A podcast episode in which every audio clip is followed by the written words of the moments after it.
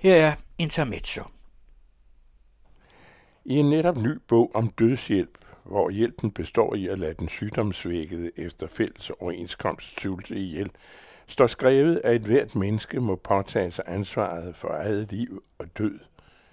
Men akkurat som spørgsmålet om dødshjælp, kan ansvar jo diskuteres. Ansvar må korrekt ses i sammenhæng med planlagte som uberegnelige faktorer, sikkert mest det sidste. Blandt meget andet helt enkelt, at man for at være med på karusellen og diskutere spørgsmål som ansvar for livet overhovedet, jo først må være født, og det kan man ikke gøre for. Det korte møde i rette øjeblik mellem et æg og sædcelle, ganske vist efter årmilliarders evolution, opfylder denne første forudsætning. End ikke Jesus hævdes i evangelierne at have bedt om, at dette begav sig. Først efter ordre ovenfra, må man gå ud fra, skete Marie bebudelse og frugtsomliggørelse ved en formunderisk helligånds mellemkomst, så der så.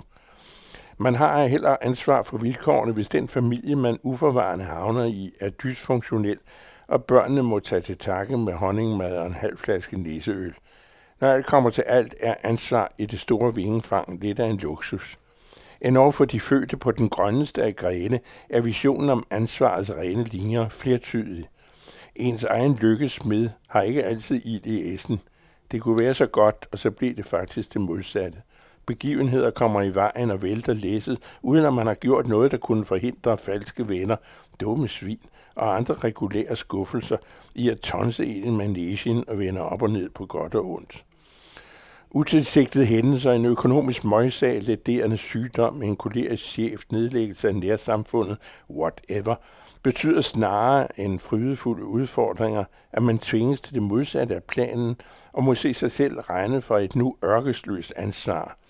Den ideale fordring fortoner sig i fnider og fup, så er så mange i vælgerstatistikkerne frelægger sig til sidst i pagt med lederlaget, formentlig uden at se forbindelsen, også den sunde fornuft, og stemmer i løst begrundet bitterhed over de fine salonger på Inger Støjberg eller en eller anden blåsort kældersvæg i strikket vest, tåbelige meninger og hul i hovedet og pengesagerne. Ansvar er nemmere at hævde som livsgrundlag, når det betyder mindre, eller man er velsignet af robust held, en selvopholdende overfladisk livsduelighed, samt nådegaven af ubrudt materiel velstand. Men selv når alt er lagt pænt og nydeligt på rette hylde, er ansvar en fleksibel størrelse, som man uden skov i samvittigheden frelægger sig, når det hele står på højkant, og ansvarsfralæggelsen kan bortforklares i en bog og et livsstilsprogram. Når minister på spanden siger, at de tager det fulde ansvar, kan det da godt være, men de har det allerede. Således er det meningsløst at erkende konkret ansvar, når ejerskabet er klart. Mere kludret i argumentationen, hvis man af en eller anden grund viger bort fra muligheden for at leve op til et selvpålagt ansvar af de fine. Eksempelvis når man efter eget udsagn, der ikke kan inspiceres af andre, har påtaget sig et lovligt set og moralsk betænkeligt ansvar for at lade en døende syg samlever slå sig selv ihjel, men vakler med pitteglas i hånden fuld af klædelig brøde midt i målet og lader naturen gå sin gang.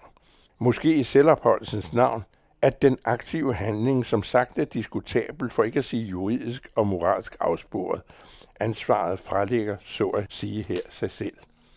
Uden at opregne endnu en række forbehold om ansvar, kan man bortset fra at lade være at ryge og ustandsigt drikke sig fuld, fanden gale med ikke hævde ansvar for egen død, kun hvis man selv hopper i havnen.